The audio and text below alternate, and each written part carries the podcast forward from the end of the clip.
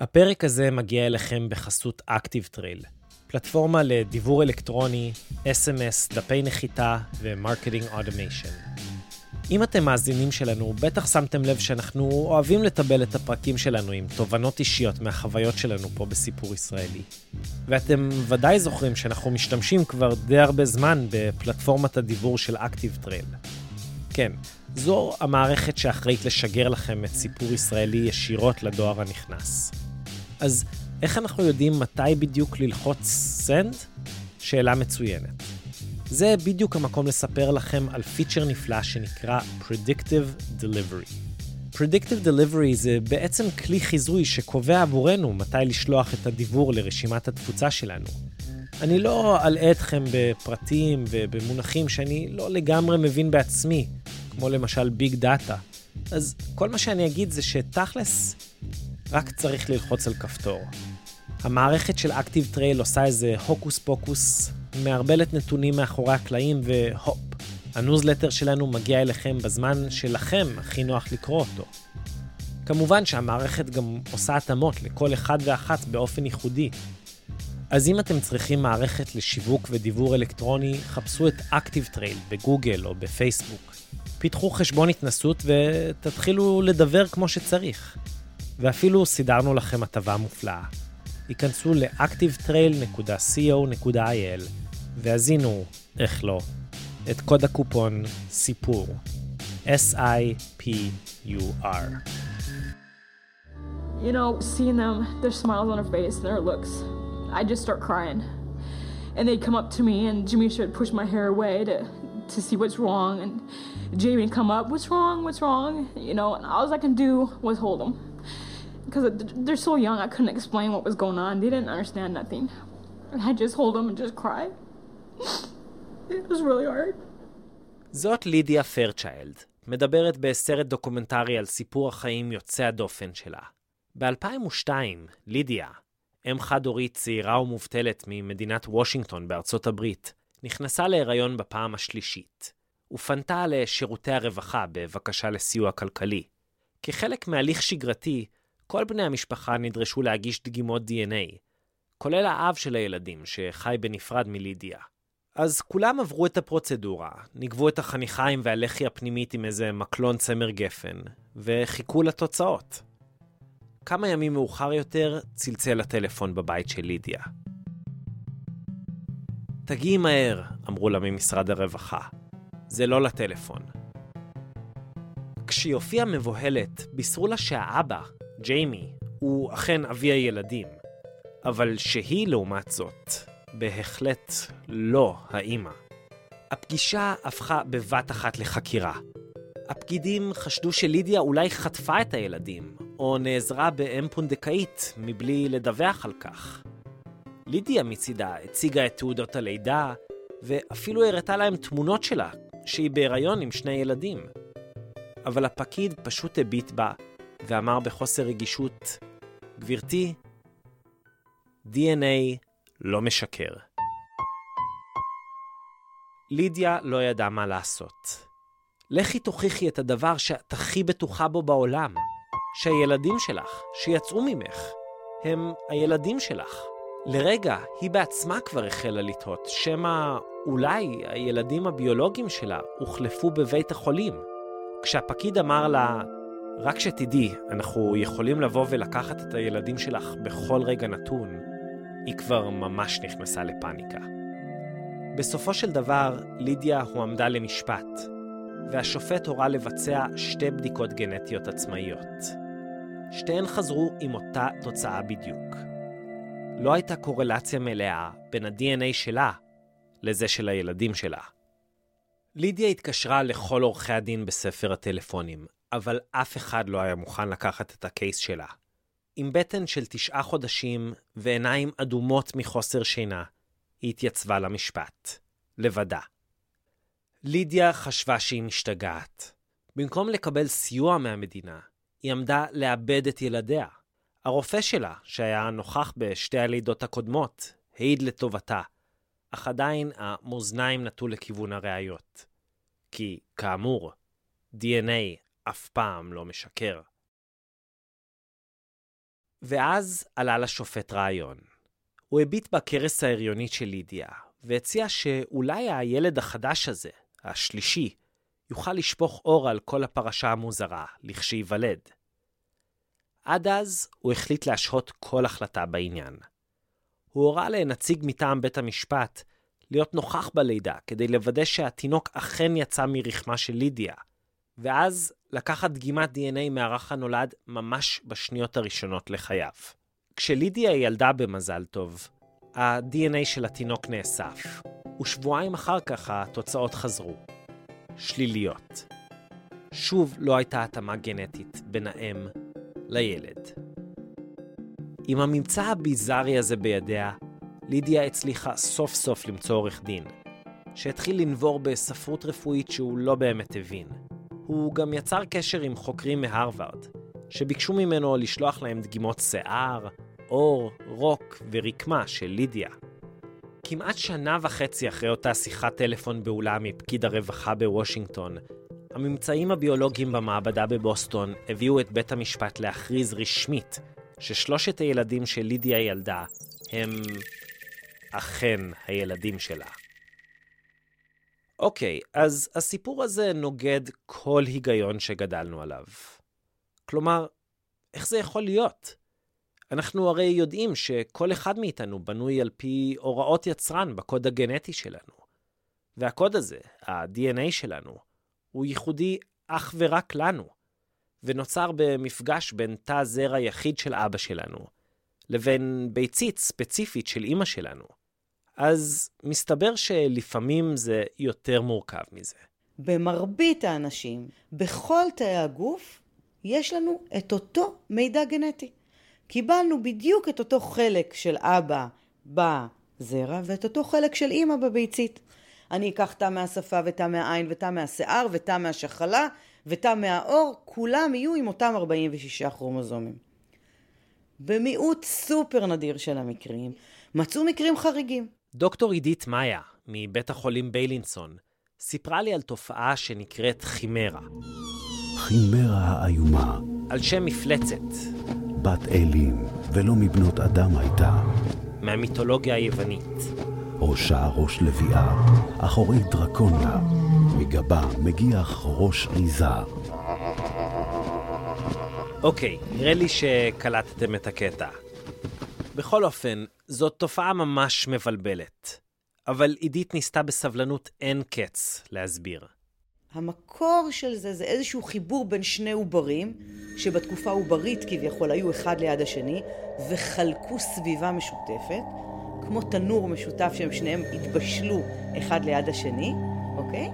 ובעצם מה שקרה זה שאחד העביר לשני פקודות, והשני נענה. והיה איזשהו איחוי בין שתי קבוצות התאים האלה ליצור יצור אחד, ליצור עובר אחד. תכלס, עדיין התקשיתי להבין. אז היא ניסתה לעזור לי בעזרת מטאפורה טעימה במיוחד. הדימוי הכי טוב שאני יכולה לתת לכימרה זה עוגת שיש.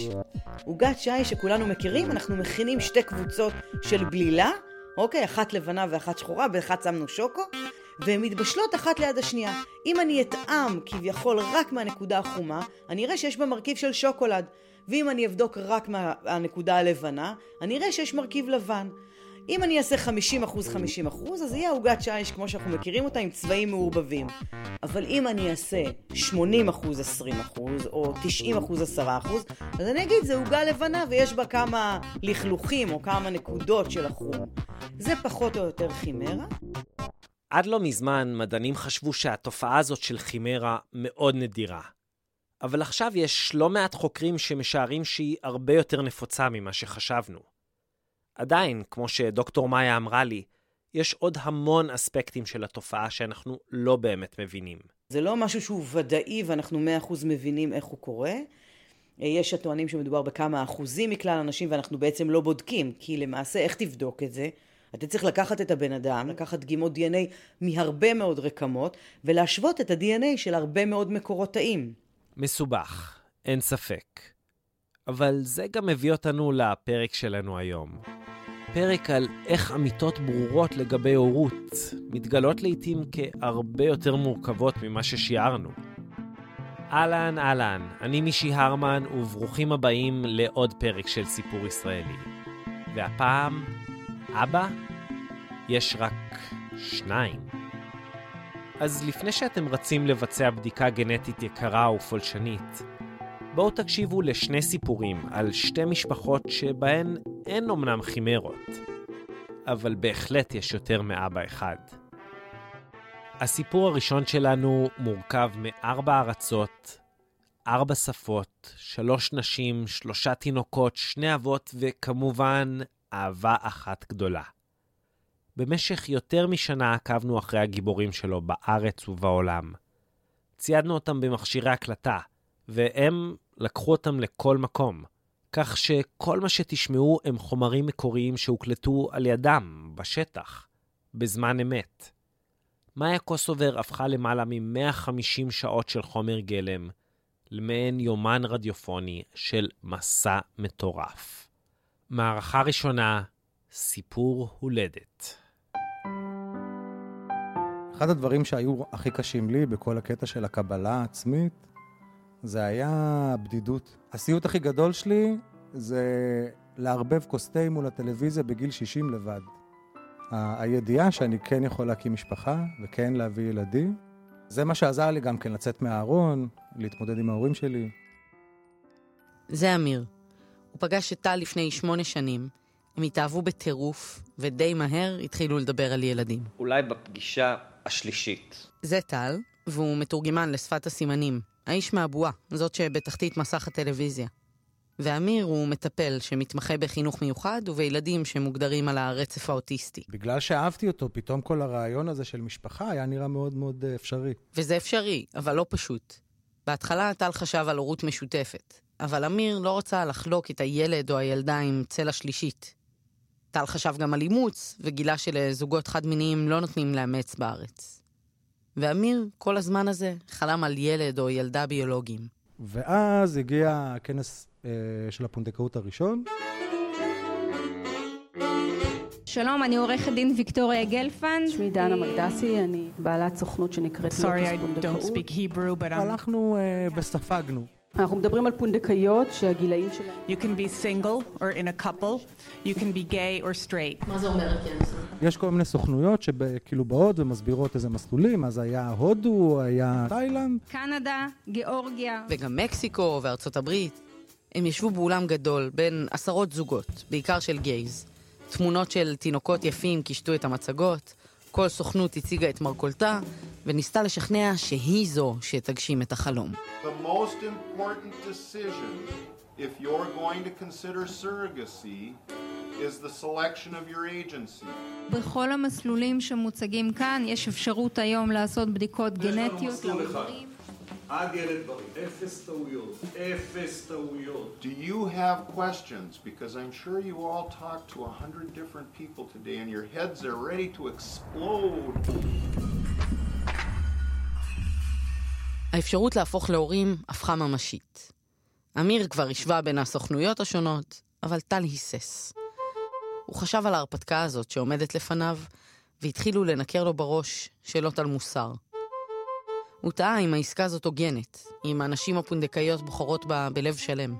יש בי את השמאלן הקטן הזה שאומר, רגע, יש פה ניצול של uh, בן אדם, של uh, אישה, של uh, גוף האישה. זה מין האגו שלי ש... שרוצה להיות הורה לעומת בן אדם. אני משכנע את עצמי, אני אומר, כן, אנחנו משנים להם חיים. בסוכנות דיברו על הפונדקאיות, הסבירו על הליווי הרפואי שיקבלו, תיארו את מקום המגורים, אמרו שהן יוכלו להביא את הילדים שלהן איתן, ופרטו גם את תנאי השכר. בין עשרת אלפים ל-12 אלף דולר בעבור שירותי הפונדקאות. הם הדגישו שהסכום הזה ביחס לשכר הממוצע בהודו הוא ממש אסטרונומי. טל התחיל להשתכנע. זה אמור לשנות לה ולילדים שלה את החיים. היא יוצאת מהתהליך הזה שהיא יכולה לקנות בית עם משק חי, לדאוג לילדים שלה שילמדו uh, באוניברסיטה. עם המחשבה שהפונדקאית תשנה את חייהם, ובתמורה הכסף שישלמו לה ישנה את חייה, הם יצאו לדרך חוצת יבשות. כל התהליך הזה זה מבצע בינלאומי. הזרעים שלהם מישראל תורמת הביציות מאוקראינה, הפונדקאיות הודיות, והלידה בנפאל. החלק הקשה היה לבחור את תורמת הביצית.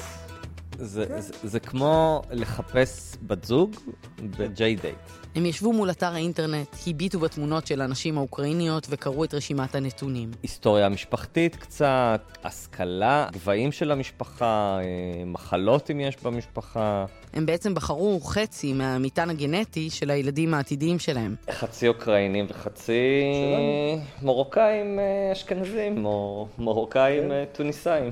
בתום שבועיים של זריקות וטיפולים הורמונליים, תורמת הביציות טסה לנפאל, ועוברת שם את ההליך של השאיבה. במעבדה של בית החולים, הזרעים של טל ואמיר פוגשים את הביציות של התורמת, נוצרים עוברים, ואותם מחזירים לרחם של אישה אחרת, הפונדקאית ההודית. בתקופה ההיא הודו הוציאה את הפונדקאות מחוץ לחוק, ובנפאל היה איסור על נשים מקומיות לעסוק בפונדקאות. וכך נוצרה בעצם מין פרצה בחוק, שמאפשרת לנשים הודיות לחצות את הגבול ולהיות פונדקאיות בנפאל. פונדקאות בחו"ל זה תהליך מורכב ומסועף מאוד, ועל כולו מנצחת סוכנות. טל ואמיר בחרו בסוכנות ישראלית בשם לוטוס, והיא זו שניהלה תהליך שמערב הרבה גורמים ואנשים. מרפאות הפריון, רופאים, עורכי דין, מתורגמנים והנשים עצמן. זה ממש עסק, וכל אחד מהמעורבים בו צריך להרוויח. מה שהופך את התהליך ליקר מאוד. מדובר במאות אלפי שקלים. טל ואמיר החליטו שזאת ההזדמנות שלהם. שהם לא יצליחו לחסוך שוב סכום כזה של כסף. אנחנו ויתרנו על לקנות דירה. זה... חצי דירה אה, השקענו בדבר הזה, ועוד לא סיימנו. בסוכנות אמרו להם... תשמע, אנחנו לא מוכרים ילד, אנחנו מוכרים תהליך. זה יכול להצליח, זה יכול לא להצליח. יש הרבה מאוד סיכונים בדרך. אז אל תצפו לשום דבר, הכל יכול לקרות. הם שמעו מחברים לא מעט סיפורים על ניסיונות שלא צלחו. על הריונות שהסתיימו בטרם עת ועל זוגות שחזרו לארץ בלי התינוקות שציפו להם. אז בצעד יוצא דופן, טל ואמיר בחרו לנסות ולקיים שני הריונות במקביל. שתי נשים פונדקאיות שיישאו ברחמן את העוברים, בתקווה שייוולד ילד אחד. ואז קיבלנו את התוצאה שזה שלישייה.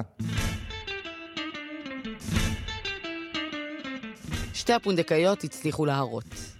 הריון אחד עם תאומים, והריון שני עם עובר אחד. ואני נכנסתי מאותו רגע לחרדה. אני מתעורר ב... לפנות בוקר ככה שש, פונקט, כמו זה, פותח את העיניים ומתחיל להזיע. זה הריון בשלט רחוק. הכל במיילים, אי אפשר לגעת, אי אפשר להרגיש את הבעיטה הראשונה. אה, לא רואים בטן. אחרי שבעה חודשים, מוקדם מהצפוי, בשעה שש בבוקר הם קיבלו שיחת טלפון. הפונדקאית שנשאה ברחמה את התאומים ילדה. המומים ונרגשים, הם התחילו להתארגן. בבוקר שאחרי, טל עלה על מטוס. עכשיו בנפאל, בוקר, נחתתי אה, אתמול בבוקר בקטמנדו. ישר אה, רצתי לבית החולים לראות את הילדים שלי. הם בסדר, הם פיצים פיצים וחמודים חמודים. אבל הכי חשוב שהם בריאים. הם נולדו לפני הזמן, הם נולדו בשבוע 33, אבל הם uh, מפותחים uh, לגילם. ילדים מקסימים ויפהפיים. לבכור קראנו יובל, ולקטנטן קראנו גילי. HC 30 סנטימטר, ה-CC 27 סנטימטר, וה-AG 24 סנטימטר. ביום רביעי, אני לבד פה, אמיר יבוא רק שבוע הבא. הילדים בני ארבעה ימים. וזהו, ואני הולך אה, להוציא אותם מהבית חולים היום בערב. החיים האמיתיים מתחילים. אמיר נשאר בארץ כדי לעבוד, לחסוך עוד קצת כסף לפני הלידה השנייה. ואימא של טל, שהייתה אמורה להצטרף אליו, שברה את הרגל וביטלה את הנסיעה ברגע האחרון. מצאת את השקית עם המנסה? טל מצא את עצמו בלי משפחה, בנפאל, עם שני תינוקות בפגייה. אבל הוא לא היה לבד. הקיפו אותו חברים מהארץ, זוגות שעברו את אותו תהליך יחד איתו. כולם גרו באותו בניין דירות בקטמנדו, ועזרו אחד לשני עם התינוקות. בימים הראשונים עזר לטל חבר בשם גיל. Slowly, slowly, carefully, okay? We have to treasure here. בואו נראה אם אתם אוהבים לנסוע באוטו. תעשו טובה, תירדמו לשעה. תנו לנו שעה לאסוף את עצמנו. עולים במעלית ועוד שנייה נהיה בדירה. וחתן מחרם שהחיינו וכיוונו והגיענו לזמן הזה, אמן.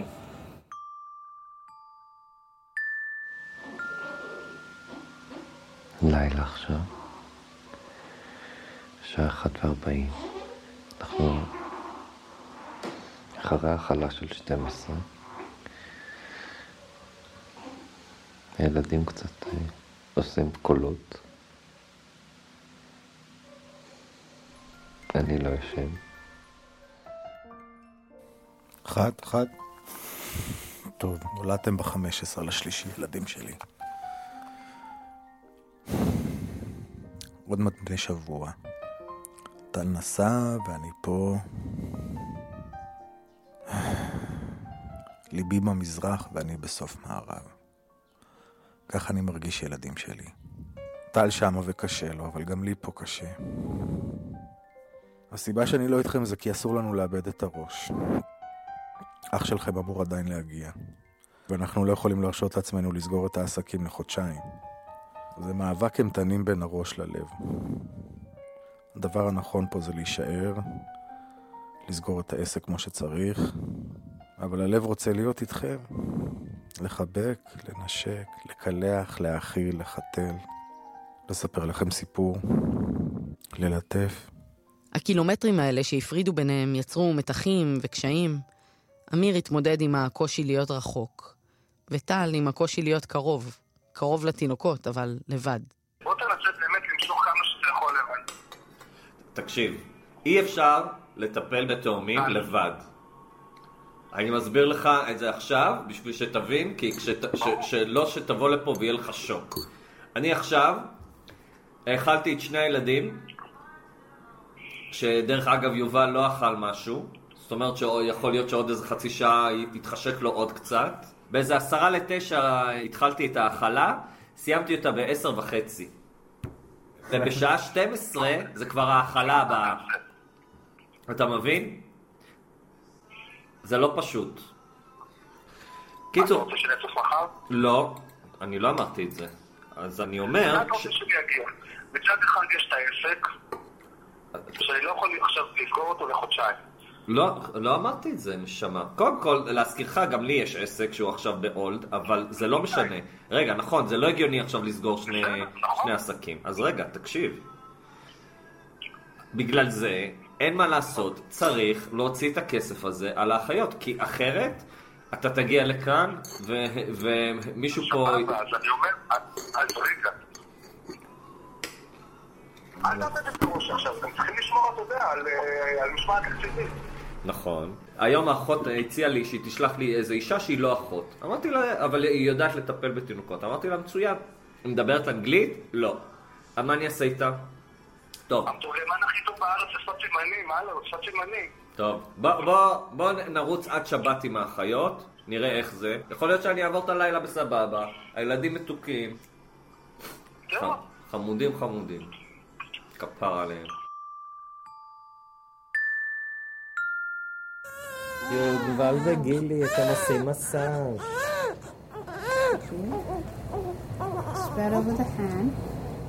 היום בבוקר באו שתי אחיות מבית החולים לעזור לי, ונראה לי שזה ממש הצלה.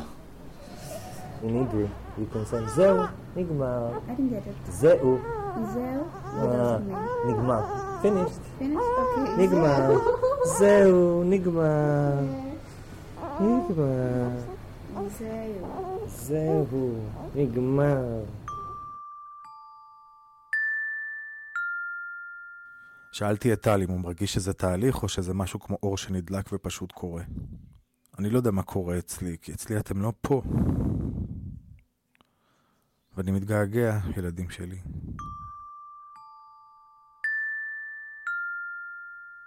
עכשיו תחשבו שיש לכם אח או אחות שהוא עוד לא נולד והוא כבר יותר גדול משניכם. לא משניכם ביחד, אבל... אז אתם צריכים בשבועיים האלה עד שתהיה לידה, לעלות במשקל. אתם לא יכולים שפתאום תבוא לכם אחות ותהיה בלבוסטה עליכם, שתהיה גדולה ואתם כאלה קטנטנים, נכון? הלו? אחרי שבועיים הגיע עוד טלפון. קיבלנו הודעה שהפונדקאית השנייה שלנו אה, נכנסה לבית חולים. Can, can I see him? I'm here. אתה חדש? וואי וואי, אתה הולך לאכול את האחים שלך בלי מלח. טל היה עם יואב, התינוק השלישי, בבית החולים, ואמיר מיהר לתפוס טיסה. לפני הטיסה לנפאל היה עיכוב של שעתיים. להגיע אליכם. מסע, מסע, מסע. תוך פחות מ-24 שעות יהיה אפשר להריח אתכם, לגעת. סוף סוף הלב שלי יפסיק להתפוצץ. אז אני מאוד מתרגש להכיר אתכם סוף סוף ולפגוש אתכם ושאתם תכירו אותי. אז נתראה בקרוב ילדים שלי. אבא עוד מעט בא. ביי בינתיים. אמיר הגיע לבית החולים בדיוק ביום השחרור. זהו, חוזרים הביתה עם התינוק השלישי. משפחה. אין גרים בכיף.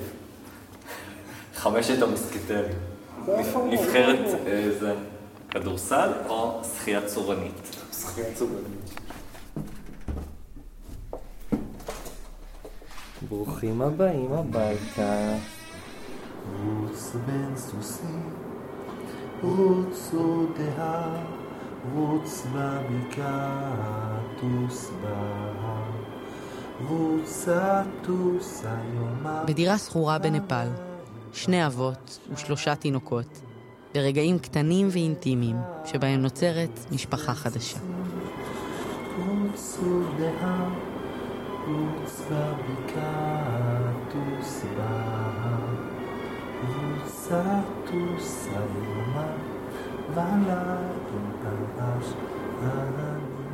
כנראה שמתקפת הגזים הגיעה לבית ברדה בסידן. אדון גילגול כל היום. שלושה ילדים על ארבע ידיים. גו גו גו. Go go go Power Ranger. אדון יובל גם עצבני. מה, מה, מה, מה. הם צריכים להביא ערק. מוח להם על הבטן. הנה הוא נרגע. השבועות הראשונים בנפאל עברו עליהם בלי משפחה מורחבת, בלי עבודה ובלי טלפונים. רק הילדים והם שלומדים להיות אבות. ובזמן הזה יש המון בירוקרטיה. אחרי שהפונדקאיות חותמות על ויתור על הזכויות האימהיות שלהן, לילדים אין אזרחות, והם בעצם נמצאים בנפאל בצורה לא חוקית. עד שהאבות שולחים בדיקת DNA שלהם ושל הילדים לישראל, כאן מאשרים אותה, שולחים חזרה, מכינים דרכונים לילדים, אישורים, ויזות. כל התהליך הזה לוקח בערך חודש. במהלך החודש הזה, טל ואמיר בחרו לפגוש את הפונדקאיות. היא נתנה לי אור. כל אחת מהן הגיעה אליהם לדירה. בחדר עמד עורך דין נפאלי שעבד עם הסוכנות והיה אחראי על העברת הכספים. הוא שימש גם כמתורגמן.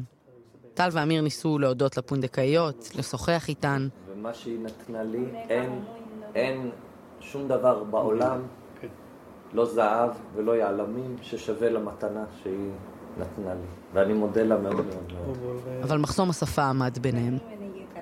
הייתה אווירה משונה בחדר, והם לא באמת ידעו מה עורך הדין מתרגם להם ומה לפונדקאיות. מה היא אומרת? היא אומרת, גם אתם נתתם כסף, משהו. כסף זה לא אה, חשוב. זה עוזר לי גם. מתנה קטנה?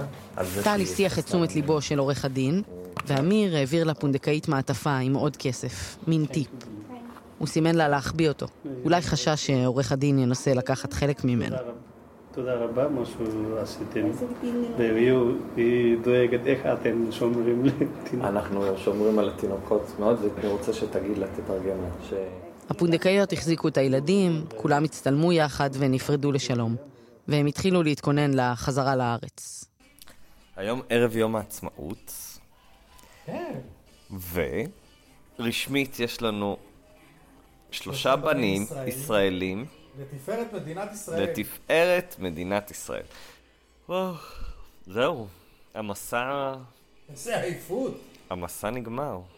כאילו, אתה יודע, זה לא נגמר עד ש... עד שאנחנו על המטוס, עד שאנחנו נוחתים בתל אביב, עד שיש לנו מטפלת. אבל מה שכן, באנו שניים, חוזרים. אבא טל, אבא אמיר, יובל, גילי ויואבי. שיהיה לנו בהצלחה. שיהיה לנו בהצלחה. שיהיה לנו, שיהיה לנו, שיהיה לנו בהצלחה. טל ואמיר הלכו לשגרירות בפעם האחרונה כדי לסדר את הניירת. בחדר ההמתנה ישבה גם פונדקאית הודית שלא הכירו ועבדה בסוכנות אחרת. התגלגלה שיחה, ובמהלכה הם שאלו אותה כמה כסף היא קיבלה בעבור ההליך. התשובה שהיא נתנה להם השאירה אותם פעורי פה. זה היה רבע מהסכום שהם חשבו ששילמו לפונדקאיות שלהם.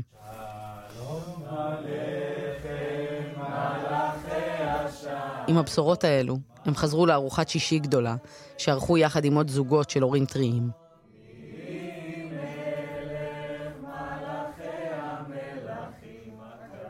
היום היינו בשגרירות. גיל התחיל לספר. חבר'ה, שקט, אני מספר את פרשת השבוע. היום היינו בשגרירות. אמיר, טל ואני הלכנו להוציא דרכונים.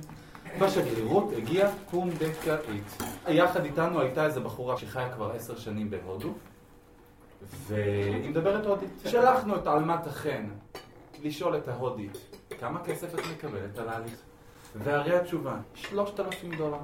זה מה שהן מקבלות מתוך זה. המצפון שלי השתקט בקשר לש... לשימוש בנשים, כי זה שימוש בנשים, איך שלא נהפוך את זה. אני, הלב שלי השתקט בזה שאני יודע שהיא יכולה לעשות כסף שמשנה לה את החיים.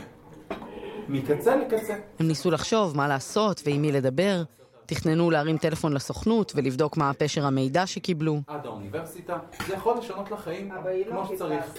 ואז... ארוחת הערב הסתיימה וכולם התפזרו לדירות שלהם עם איזו מועקה והלכו לישון. למחרת בבוקר קיבלתי הודעת וואטסאפ קולית מטל. רגע הייתה רעידת אדמה, אני כולי רועד. הכל בבית נפל, רצנו מהר לילדים. ההודעה נקטעה והקשר איתם נותק. עכשיו בגלי צה"ל השעה 4.33 אנחנו עם הכותרות. רעידת אדמה קטלנית בנפאל ובצפון הודו. מניין ההרוגים בשתי המדינות עומד לפי שעה על כ-900 בני אדם. בנפאל יותר מ-1,500 הרוגים. שעות שעוברות על הישראלים בנפאל ובני משפחותיהם בארץ הן דרמטיות. רעידת האדמה בנפאל, מניין הנספים עלה ל-1,910 בני אדם. במשרד החוץ ממשיכים לנסות לאתר כ-250 ישראלים המוגדרים מנותקי קשר.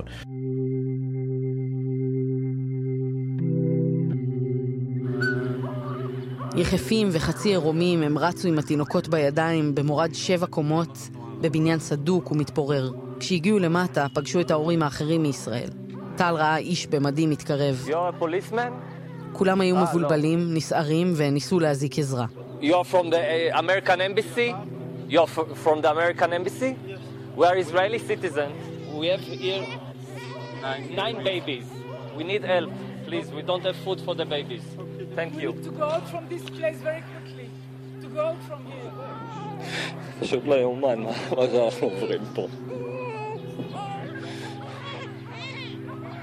במשך שעות הם עמדו שם, בחוסר אונים ברחוב ההרוס.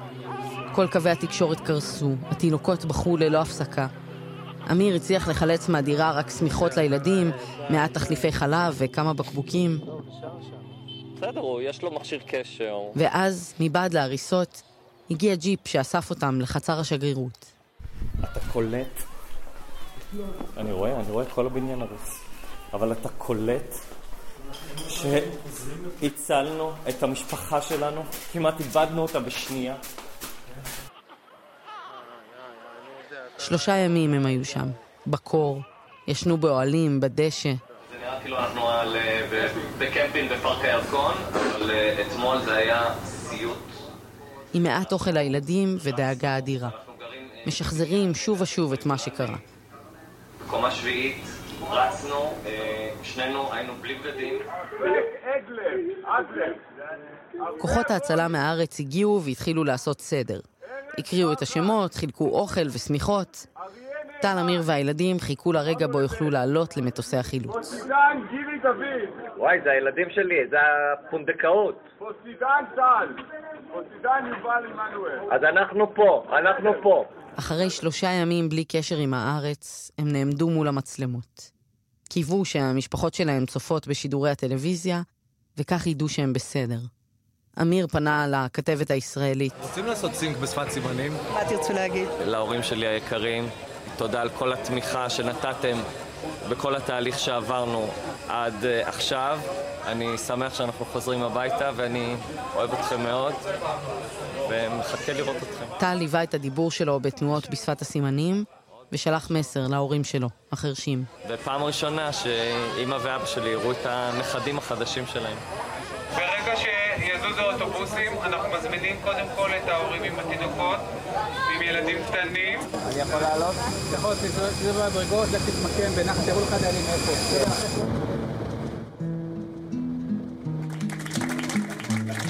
טל, אמיר והתינוקות חזרו הביתה בשלום. בימים הראשונים הם ניסו לאבד את המסע שעברו, להתרגל לחיים החדשים בארץ, לשגרה שהשתנתה. השאלה בנוגע לשכר של הפונדקאיות עדיין הטרידה אותם. אבל רעידת האדמה טרפה את הכל. וגם אחרי שחזרו לארץ, הם היו תלויים בסוכנות כדי לקבל את כל האישורים וצווי ההורות, ופחדו שיתנכלו להם. הם בדקו מה עלה בגורל הפונדקאיות שילדו את הילדים שלהם, וגילו שהן כבר לא היו בנפאל. אה, הם חזרו להודו כבר? חזרו להודו והן גרות בדרום הודו. אז אז הם לא נפגעו בכלל. אפילו לא הרגישו נראה לי את הרעידה. לרעידת האדמה ההיא היו השלכות רבות. כ-9,000 בני אדם נהרגו. אלפים נפצעו. ויחד עם האדמה, רעדו גם נורמות וצורות חשיבה. באמצעי התקשורת בארץ התעורר דיון נרחב על פונדקאות, על זוגות חד-מיניים, על חופש הבחירה של נשים, על תפיסת הפריון והמשפחה בישראל. חוק הפונדקאות שנחקק בשנת 96 אינו מתיר לזוגות חד-מיניים. אנחנו מבקשים עכשיו לבחון את הסוגיה הזאת שהיא אה, בעייתית מכל מיני כיוונים. וצריכים לבדוק שהבחירה היא בחירה אמיתית ולא רק מנצלת את המצב. לא מדובר פה בשום פן של סחר בבני אדם, כל הפונדקאיות נמצאות שם מרצונם החופשי. מדובר בנשים אה, הודיות. ויותר ויותר מדינות סגרו את שעריהן בפני האופציה הזו של פונדקאות. גם תאילנד, גם הודו ועכשיו נפאל. כמה שבועות לאחר מכן, עבר חוק שאוסר על פונדקאות בנפאל בכל צורה ודרך. ככל שעוברים הימים, הווה הופך לעבר, והמסע הופך לסיפור. סיפור הולדת. כל פעם שאתה מדבר עליהם, העיניים שלך נמלאות דמעות. כן, הם מרגשים אותי. אני, תראי, כשאני נכנס הביתה וה, והילדים רצים אלייך. אבא, אבא, ונותנים לך אה, חיבוק, זה, זה, זה היה שווה את הכל, את המסע, את האיסורים, את הרעידת אדמה, זה היה שווה הכל. אני לא מאחל לאף אחד לחוות משהו כמו הרעידת אדמה הזאת, אבל הייתי חווה אותה שוב ושוב, בשביל שיהיה לי את אה, שלושת הילדים האלה. והייתם בוחרים באותה דרך. בטח. באותה דרך כן, אבל אם הייתי יודע דברים שהיום אני יודע, אז, אז הייתי מנסה לעשות אותם קצת אחרת. להקפיד על השכר של הפונדקאיות. היינו שואלים שאלות הרבה יותר חכמות, זה אין ספק.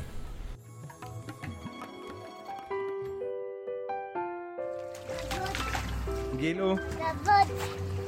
קר לך או מה? תעמוד פה בשמש, בוא תעמוד פה בשמש. היום טל ואמיר גרים בירושלים, בבית שהפך פעוטון לשלושה. גילי, יודע כאלה מים? הילדים בני שנתיים, אומרים מילים ראשונות, אבא, גם. והאבות שלהם רק מחכים לרגע שישאלו איך הגענו לעולם.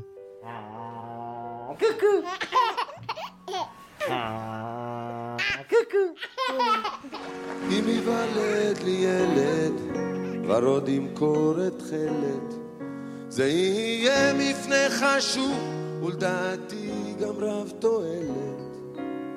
או ילד, או ילד, אתה תפתח בי דלת לחדרים שנסגרו מזמן, וזה נעים לי, מאיה קוסובר. וזה מתאים לי. איזה ילד, לא גדול מדי. עד כאן שמענו את הסיפור מנקודת המבט האישית של טל ואמיר. אבל לא יכולנו להניח לעניין לגמרי. בלי להבין קצת יותר איך כל העסק הזה נראה מהצד השני, של הפונדקאיות עצמן. אז עכשיו אפילוג קצר. נחזור לנפאל, לביקור של אחת הפונדקאיות, יחד עם עורך הדין המקומי. ומה שהיא נתנה לי, אין, אין שום דבר בעולם, לא זהב ולא יהלומים, ששווה למתנה שהיא נתנה לי. זוכרים? ואני מודה לה מאוד מאוד. טל הודה לפונדקאית בהתרגשות ובדמעות, והיא בתגובה הודתה לו באמצעות עורך הדין שתפקד גם בתור המתורגמן. אז זהו, מסתבר שהוא לא תרגם בדיוק את מה שטל אמר. במקום, עורך הדין אמר לפונדקאית, תודה על כל מה שנתת, והכסף שקיבלת מאיתנו, 3,000, 4,000 דולר. בשלב הזה הפונדקאית קטעה אותו, ואמרה שזה פחות משלוש. אז הם נכנסו לוויכוח קטן. זה בטוח יותר משלוש, העורך דין אמר. והפונדקאית חזרה על עצמה שוב. לא, זה פחות משלוש. ואז העורך דין סיכם את השיחה ואמר לה, כמה שלא קיבלת, תעשי בזה שימוש טוב. הוא הסתובב לטל ואמיר ואמר להם, היא אומרת, גם אתם נתתם כסף, משהו. כסף זה לא אה, חשוב. זה עוזר לי גם. וואט? אני פספסתי משהו. כשטל ואמיר גילו את העניין הזה, הם היו המומים. וואו. It's very, it's like, we feel like suckers. I want to cry. הביאה לי מתנה, הביאה לי שני ילדים מדהימים. ואני אומר לה, שום דבר לא יכול, כאילו, לא שווה למתנה הזאת, לא כסף, לא כלום, כאילו, תודה, נתת לי אור, נתת לי חיים. והוא אפילו לא תרגם את זה. הוא דיבר איתה על... אה, הוא מתווכח איתה אה, אם קיבלת 3,000 או קיבלת 5,000. כאילו, זה לא הגיוני.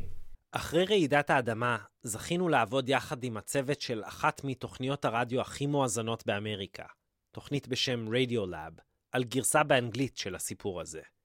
הם אלו ששלחו את השיחה לתרגום. מולי ובסטר, הכתבת של רדיולאב, הפכה עולמות כדי להגיע לפונדקאיות עצמן, לשמוע את הקולות שלהם ואת הסיפור מנקודת מבטן. בסוף היא אכן איתרה את הפונדקאיות שילדו את הבנים של טל ואמיר. אבל ברגע שזה קרה, טל ואמיר התחילו לקבל הודעות מלחיצות מלוטוס, הסוכנות הישראלית, שלא כדאי שהם ייצרו עם הפונדקאיות קשר, כי זה עלול לסכן אותן. טל ואמיר פחדו שהפונדקאיות ייפגעו, אבל מאוד רצו לברר מה הסכום שהן קיבלו בסוף התהליך, ואם הוא באמת הצליח לשנות את חייהן. So who get the money? So who got the money? אז הצוות של רדיולאב שלחו את ברקוטי ראי, כתבת נפאלית, לראיין פונדקאיות אחרות שנשארו בנפאל אחרי רעידת האדמה. So the shelter house is actually quite far from the main city center. ניתן למולי, ברקוטי ולחברים מרדיולאב לספר לכם באנגלית על המפגש עם הפונדקאיות. The moment I reached the first floor, I was so surprised. It was very noisy, a lot of children playing around. And turns out a lot of women bring in their young children if they're too young to be left alone. Really? Yeah. This shelter house was run by another Israeli agency, so not Lotus, but a different one. And uh, we're guessing that most of the women were carrying babies for Israeli couples. Anytime Berkudi asked these women, Are you conflicted? Will you have trouble giving the baby up? She always got the same answer. No. They all said that we would happily give away the child, and one of them even said, मैं आराम से दे देंगे अभी आज ही दे देंगे ना हो जाएगा तो If the baby comes out right now, I'll just give it right away. And then she laughed. Did you get a sense that these women didn't want it known that they were doing this? Um, I mean, some of them did, and some of them didn't. Because some women were like, दीदी को पड़ोसी के पता है. They said, like, now that I'm here, my neighbors, my family, everyone knows. And then when Rakudi asked her, उन्होंने कुछ नहीं कहा है ऐसा गलत बात सही बात कुछ नहीं कहा you know, did they have an opinion? Is it right or wrong? She answered, नहीं No. पैसा के लिए क्या है तो मैं किसी का पास होने तो नहीं जा रही हूँ I'm here for the money. So I would not listen to any opinions. If it was wrong, I would not come here. But some of them were like, मैं के भन्नु तपाईँ सोध्नुहोस् न प्रश्न why would I tell anyone, you know? There was one particular woman, 32 years old, very cheerful, nail polish on, and she had like this pink lipstick on. She said, People in my village simply do not believe these things. That one can have children by getting injected or taking medicines. They won't believe this. She kind of drew parallels with how some of the people in her village had done something similar when they bred cows or fishes. काम त हुनै सक्दैन भन्छ She said, like, maybe they'll understand, but my family will not understand. She says, झूठ बोलेगा I have told lies to them. So, how much in the end th- do they make? I asked them, "आप लो- आपको कितना मिल रहा है How much money do you get here? I talked to four women and the figure was the same. साढ़े तीन लाख मिल रहा है साढ़े तीन लाख रुपया दे रहा साढ़े तीन लाख मिलेगा साढ़े तीन लाख 3.5 lakhs. What does that mean in, in dollars? So if you do the conversion um, today, it's 5,300 US dollars. And the way it works is that they get paid a small amount of money every month that they're pregnant, and then at the end, they get a lump sum. Berkudi says that for these women, at the end of the pregnancy, that lump sum, It's like, let's say, around two or three thousand dollars. which is the amount that Talan Amir heard outside the embassy. The total sum that they have when they go back home is quite, you know, it's not a lot. So, five ish thousand dollars is what you're hearing. Yeah. Wow, that's a difference. to sort of see if this was a number that was just coming out of that shelter house or if it was something that was like the going rate, I guess. Uh, we talked to six surrogates who were in India. That same rate, around $5,000, kept coming up. Um, but the other thing was is that then Bracuti actually went and talked to the women about like what this job does for them. Like, okay, so it's not the crazy amount of money we thought it might have been. It's $5,000. Like, what does that do for you?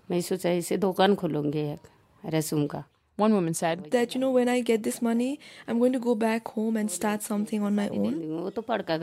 Start a small shop, you know, my own little enterprise. The other women? All of them wanted to use this money to build a house, buy some land. Wait, can you buy a plot of land in New Delhi for five grand? You definitely could not get a plot of land in New Delhi for five grand. But what these women do is they take the money and they go back to their original village and they use it there to buy a small plot of land. And that's totally doable and it's actually no small feat. they said they had it not been for this I mean they would have never I mean probably never earned this much money at at a single chance but more than that, like when you go into this, the, or at least when I went into this, the thing that I expected to see was like, okay, these are poor, desperate women that are being forced into this, like, right? They've been dragged across the border. And I think the thing that I was surprised to see when I looked at the transcripts was that even though these women don't have a lot of options, and yes, they are poor, they had chosen to do this. Out of the limited options that they had, they looked at them all and they thought, like, this is the thing that I'm going to do to get what I want. Hmm. It felt like these women were making a choice. I, I asked them, what if you were given a chance to go abroad, let's say Dubai or Qatar, because a lot of women from India and Nepal, they go there. One of them said that, you know, like, why would I do that? That would be very far away. She says that here the kids can come, their husbands can visit. Uh, they are fed well. The surrogates get good medical care. They're taken care of during the whole nine months and and for those whole nine months they're sending money back home and back home. There's one less mouth to feed. I think you know we I mean the way we pass judgment you know you just pity on these women but I think uh, they they are very aware of what they're doing. They might be exploited to some level like you said but it seemed like the women are uh, in some ways they are in charge of deciding how they want their life to be and we don't have to look at them with um, with pity. The last woman that Berkuti spoke to, she was a 32 year old woman from Darjeeling. She spoke in Nepali and she told Berkuti.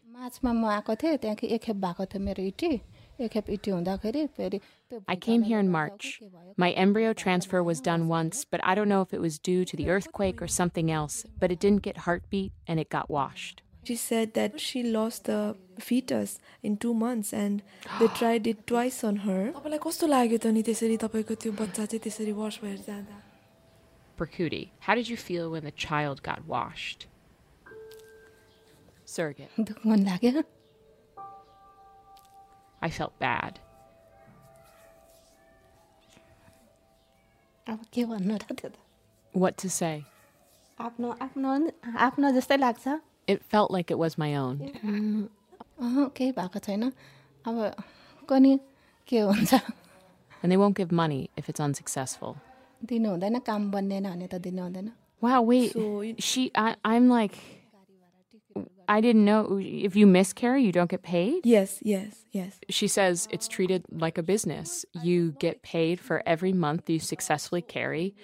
And if you do lose the baby, depending on where it is in the pregnancy, part of the money is refunded to the intended parents. राम्रै लाग्यो सबै साथीहरूको उता दिल्लीमा पनि भएर सक्सेस भएर कसैले घर बनायो Surrogate. Most of my friends had successful stories to share back in Delhi. Some of my friends made a house with the money, some bought land. I felt good. कसैले गाडीहरू किन्यो सबैको सक्सेस भएर गयो She basically says she wishes she had done this earlier because now, with the ban, she was being sent back to her village. She was still weeping a little of what could have been if she was, you know, if the eggs were healthy enough, if her health was all right.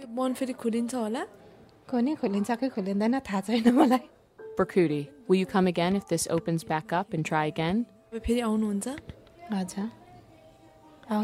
Surrogate. Yes, I will come. פנינו לעורך הדין הנפאלי ששמעתם. אבל לא קיבלנו ממנו מענה, ולכן גם לא נפרסם את שמו. עורכת הדין דנה מקדסי, מסוכנות לוטוס, בחרה שלא להגיב לסיפור. היא סימסה לנו שאת כל אשר היה לה לומר, כבר אמרה למולי ובסטר, מרדיולאב. I have uh, around seven minutes before I go into something. I'm just in my car now, and, and I was finally able to talk to Donna McDossie, who is the head of Lotus, which is the agency that Tal Amir used in Nepal. She had just, uh, the morning I talked to her, she had just flown in from Nepal to Israel, and I caught her in a car on her way back to the airport, and she was going to fly off to Australia. And I asked her, how much do the surrogates actually get paid? I can tell you truly that I worked in India and Nepal since 2010, and I cannot tell you exactly how much a surrogate holds in her hand at the end of the procedure because we don't transfer the uh, the funds to the surrogate herself. I I truly can tell you that I truly don't know after the agent, you know, how much the surrogate they have in their hand. We don't come and ask the agent exactly how much goes for her compensation, exactly how much goes for her uh, allowance. We don't go into that. I can tell you that. Well, I guess I was thinking about I would feel conflicted as the head of an agency to be like, I think the money is going to some people, but I just don't know. Like, I think that would niggle at me. Yeah. Well, that's a good thing that you're doing what you're doing and I'm doing what I'm doing. you know? Because, uh, you know, you can't look at the whole world and say, okay, I'm going to make it uh, brighter. I cannot deal with all the problems in the world. We are trying to give them as much as possible. תוכלו למצוא את הסיפור המלא באנגלית באתר שלנו, פרק מספר 10, birth story. ועכשיו למשהו אחר לגמרי.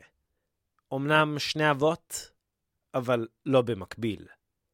מערכה שנייה, מלח הארץ. הסתכל על הירח, ינקל כבר מוביל את הפרות מן המרח.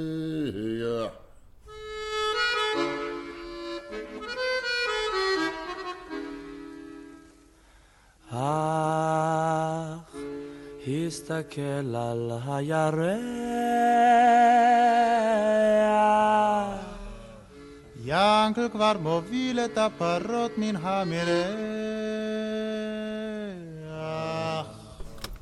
וכלב רץ לו, רץ ונובח שמע. עוד מעט נשתגע. נתחיל את הסיפור. אתה מתחיל להקליט? חנוך נולד אה, בשנת 37, 11 שנה לפני קום המדינה, ואני נולדתי בקום המדינה, 11 שנה הבדל, ביני לבין אחי חנוך. גרנו בתל אביב, רחוב יהודה הלוי, בבית בדמי מפתח. תראה, אנחנו היינו משפחה קשת יום. אה, אני זוכר את אבא שלי שהייתי הולך איתו בסוף שבוע כדי לקחת את שאריות הירקות מהירקן ולשוק הכרמל, היו שומרים לנו את הראשים ואת הגרוגרות של התרנגולות שנוכל לעשות מרק. אבי נפטר כשאני הייתי בן 12 ואחותי ואימא שלי שעבדה הייתה תופרת. אני יצאתי לעבוד בגיל צעיר, למדתי בערב לבגרות. חנוך היה אז בדיוק בצבא קבע כבר, בן 23, אבל אה, זה לא הסיפור. אני הייתי מ"כית בנחל. והייתי סמלת מחלקה בקיבוץ ארז. אחד מחברי הגרעין בקיבוץ גלגל שיחה עם פנינה. ניסה להתחיל איתה. קצת חיזר אחריי. אמרתי לו, אתה ילד וזה. אמר לי, תקשיבי, יש לי מישהו בשבילך, חבל על הזמן. המפקד שלי. אני אעשה ביניכם הכרה. הוא נתן לו את הכתובת לחנוך, ואני, לא הייתה לי סבלנות. לקחתי חברה, הבנתי איפה הוא גר, והלכנו ליד הבית שלהם, ביהודה לוי פינת חשמונאים. עם קו 63, אני גרתי בגבעתיים אז, אני בת גבעתיים. וראינו אותו בחלון. הוא עמד בחלון, זה היה יום ראשון בבוקר. ממש ריגלת אחריו. כן, רציתי לראות מה, אמרו שהוא בחור ונאה ואצטרה. ו... וזהו, כשנפגשנו זה היה ברור לשנינו שזה זהו. אחי התחתן עם פנינה, אני הייתי בערך בן 13, בר מצווה. הוא היה עם חבר שלו, לוקחים את האופניים, והם נסו לחפש את חנוך. הוא ידע מהמכתבים את הכתובת שלי. אז הוא עם חבר, הם באו שניהם, וחנוך שומע שריקה, והוא אומר לי, אני חושב שאחי פה שורק. הם עמדו שם למטה ושרקו. אה, נכון למלא חובה. כן. זה ההמנון של הצופים. היו תמיד הקנטות, כי הם באמת כעסו עליי. הם ממש כעסו עליי שלקחתי את האח שלהם. הם פעם אמרו לו, הוא בא הביתה ואמר לי, הם אמרו לי, למה אתה תמיד בא עם פנינה? אנחנו תמיד התכסחנו. אני... אני והוא. הוא צעיר ממני בשבע שנים, הוא היה בא לעשות אצלנו בייביסיטר לילדים, עם כל החתיכות שהוא היה יוצא איתם, וחנוך תמיד היה אומר לו, הרי אתה לא, לא תתחתן, לא עם זאת ולא עם זה, אתה מחפש מישהי כמו פנינה. ככה הוא אמר לו. ואני לא סבלתי את פנינה. אני לא סבלתי את פנינה, אני- כי אני לקחתי להם היא לקחה. לי את אח שלי. פנינה וחנוך עברו לגור בראשון, מחוץ לטווח ההצקות של האח הקטן אברהם. עכשיו, חנוך, אני בטוח שכבר הבנתם, לא היה הרבה בבית. הוא היה עסוק בדברים אחרים. הוא היה בקבוצה שהקימה את הסיירת הראשונה של הצנחנים. ששת הימים הוא נלחם עם אריק שרון, קצין אג"ם של אה, מרשל. פעולות התגמול בג'רנדל, צנח ב- במיתלה. ונלחם במיתלה בכוכים. סליחה, לתיקון, הוא אה, נלחם במיתלה, והצליחו אותם בעטור, ומהעטור הם שעטו ל... לשארים. קיבל ציון לשבח ב- במיתלה. קראו לו פירט כי הוא, יכולת הסחיבה שלו, הוא היה מאוד חזק. הוא היה מאוד חזק, יכולת הסחיבה שלו הייתה כזאת, שהם פשוט קראו לו פירד, מהמילה פרד. יכולת לסחוב, לסחוב חברים על הגב, לסחוב ציוד גבוה, חתיך המחץ, עם הידיים הגדולות שלו, כי הייתה לו כף יד, יד הרבה יותר גדולה מאשר לאבא מבחינת כף יד. והוא היה חתיך, באמת היה חתיך. עם עיניים כחולות, היה גבר יפה תואר. בקיצור, חנוך היה גיבור מלחמה, שהיה עסוק גם בחזית, הוא היה קצין אג"ם של כל גזרת מרשל, בעצם כל דרום סיני, וגם בעורף. לו ולפנינה נולדו שלושה ילדים. בתור אישה עם ילדים בבית זה היה קשה כאילו? שהוא היה כל כך הרבה... תראה, בוא נגיד ככה, בוודאי שזה היה קשה.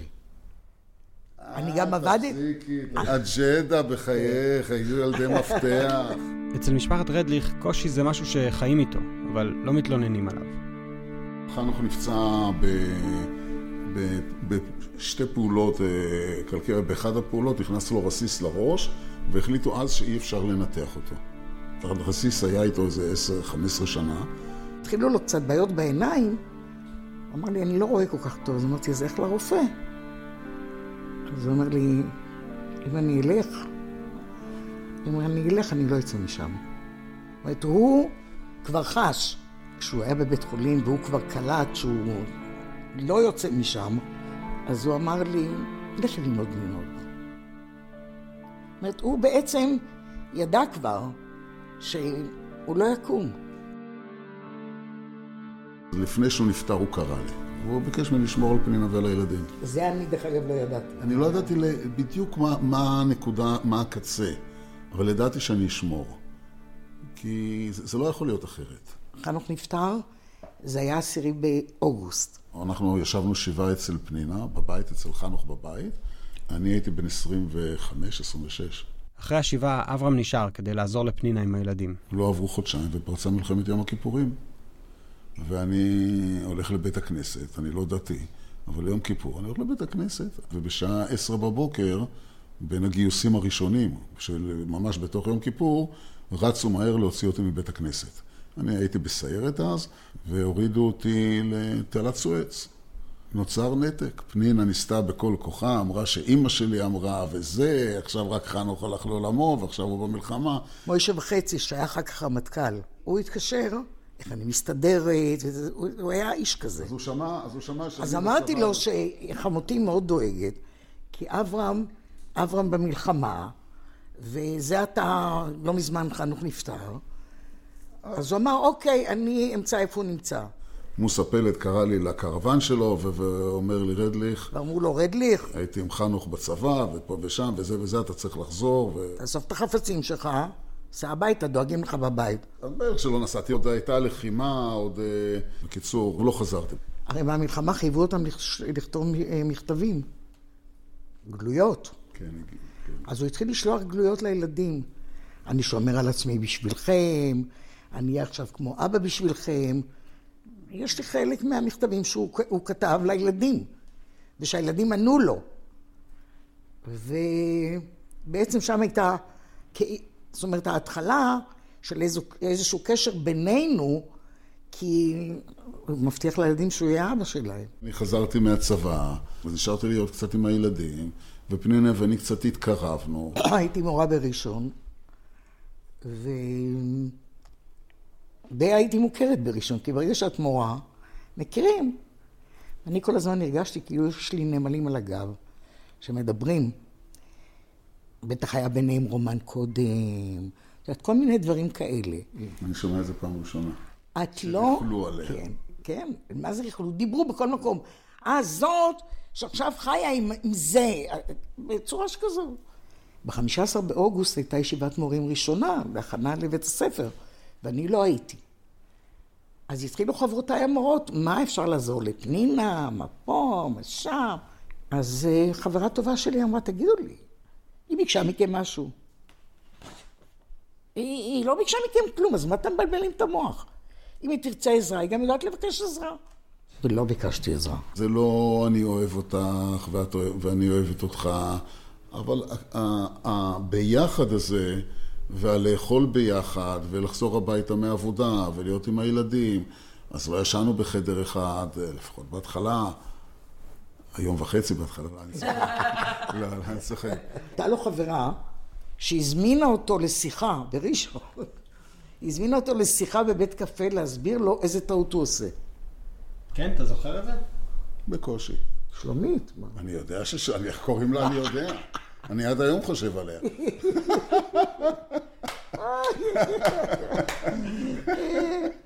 אברהם ופנינה נשארו לגור יחד, למרות האזהרות של החברה, הרכילות של המורות בחדר המורים. אמא של אברהם וחנוך, לעומתן, הייתה מרוצה. היא אמרה, הרווחתי אותך, הרווחתי את אברהם, נשארתם רגליך. מה יותר מזה? שנה אחרי שחנוך נפטר, אברהם ופנינה החליטו לטוס לטייל בארצות הברית. הם השאירו את הילדים עם שתי הסבתות, ויצאו לבדוק איך זה מרגיש להיות רק הם? כדי לראות בעצם מה טיב הקשר בינינו.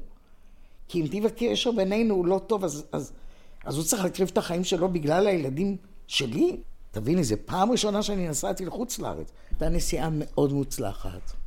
הבנו שיש לנו גם עניין אחד בשני, כי אחרת זה באמת, אני לפחות ראיתי שזאת הקרבה. הוא רווק, ונופלת עליו משפחה עם שלושה ילדים, אבל מעבר לחסרונות האלה... האמת... פנינה רואה גם יתרונות. שלא לא, לא נעים להגיד, אבל אני קראתי פעם איזשהו מאמר, שנשואי העתיד יהיו, שהפער יהיה לטובתה, זאת אומרת שהאישה תהיה יותר בוגרת מהגבר. תשאל למה? למה? כי יש פער, למשל, בבגרות מינית בין אישה לגבר. כשגבר הבגרות המינית שלו הוא בגיל צעיר יותר מהבגרות המינית של אישה. אבל נכון. עכשיו הבגרות נכון... המינית שלי יותר גדולה. לי בראש הייתה המחשבה שבעצם אברהם בא למוכן. הייתה לנו דירת פאר בראשון, הייתה לי מכונית, הייתה לי עבודה, הייתה לי משכורת. זאת אומרת, הוא בעצם כאילו נכנס למשהו מאוד מובנה. מגיע לו גם לבנות משהו משלו. פנינה ואברהם קנו משק במושב שדה חמד, ובנו בו בית חדש. נולדו להם שלושה ילדים משותפים, שתי בנות ואז בן, ילד שישי למשפחת רדליך. הם קראו לו חנוך. לא, לא, לא חשבנו על זה, אבל זה התאזן יפה. שלושה ילדים בנים. של חנוך, ושלושה ילדים של, של חנוך ופנינה, ושלושה ילדים של, של פנינה ושלי. ויש לנו שלושה בנים ושלוש בנות. בסך הכל, בסך ו-14 נכדים. כל ששת הילדים קוראים לך אבא? מהרגע כן. הראשון. מתייחסים אל אבא וכל הנכדים, סבא זה בכלל לא. זה התחיל מהבת ואין הבכורה. שום קשר, ואין שום קשר לזה. ואנחנו עושים את כל האזכרות, והתמונה תמיד פה על הקיר, וקוראים ושרים את השירים של חנוך, וכל יום הזיכרון מקרינים פה כולם, כל המשפחה עושים פה טקס באנדרטה, הוא מונצח פה באנדרטה במושב. כשהגענו לפה, אה, הנציחו אותו פה גם במושב, מול הבית שלנו. חנוך המת הוא חלק מהבית. אז היום פנינה ואברהם סבא וסבתא גאים. כמו בימים שלו כמדריך בצופים, סבא אברהם עדיין נכון תמיד.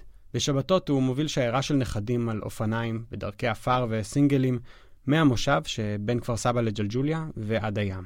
אבא אבז עם כל האלה הקטנים מאחורנית, שאני לוקח את קרן או חנוך או מישהו שמלווה קצת מאחורנית, וככה אנחנו רוכבים, יכולים לרכב בשטח 40 קילומטר, רכיבה לעילית עם פנסים, רוכבים לתל אביב וחזרה. בקיצור, כיף להשתייך לחמולת רדליך. אבל, אבל, עם כל זה, אבל אל תהיו עצובים, כי אנחנו, אין לנו שום בעיה עם זה.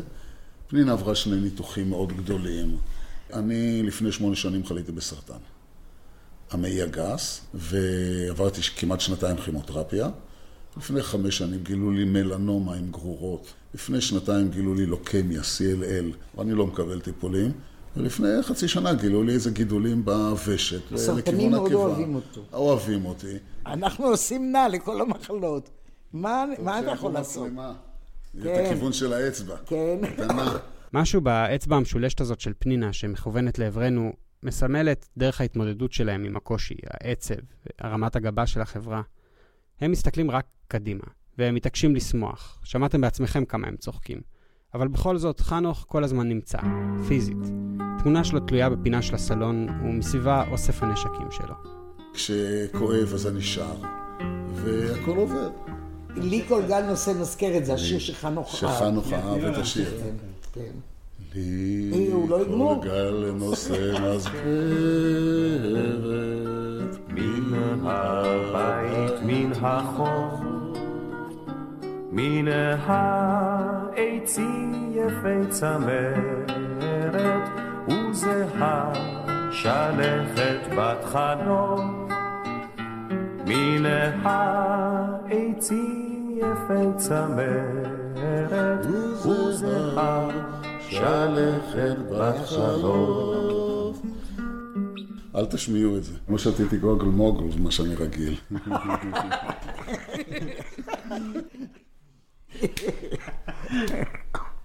יוחאי מיטל הפיק את הסיפור הזה יחד עם מאיה קוסובר. הוא היה חלק מפרויקט טלפון שבור, שעצרה והפיקה מיכל וקנין, עבור בית אביחי בירושלים. וזהו, זה הפרק שלנו להיום. תודה לכל הצוות של Radiolab, ובמיוחד למולי וובסטר, ג'אד אבומרד, רוברט קרולוויץ' ודילן קיף. תודה גם לתחנת הרדיו של המרכז הבינתחומי הרצליה, לאיילת טריאסט ולאיתן בוטן עמרמי. לנועם אבירם, לנעמי שניידר הנהדרת מגל"צ, ולניר לייסט, האחד והיחיד שמיקסס את הפרק. וכמובן, איך לא, לספונסרים שלנו, ActiveTrail. מערכת דיוור, SMS, דפי נחיתה ו marketing automation שתומכים בסיפור ישראלי. צוות התוכנית שלנו כולל את חנה ברג, רועי גילרון, ארי וניג, זאב לוי, יוחאי מיטל, שי סטרן, מאיה קוסובר ויולי שילוח. אני מישי הרמן, ממני ומכל צוות התוכנית. שלום שלום.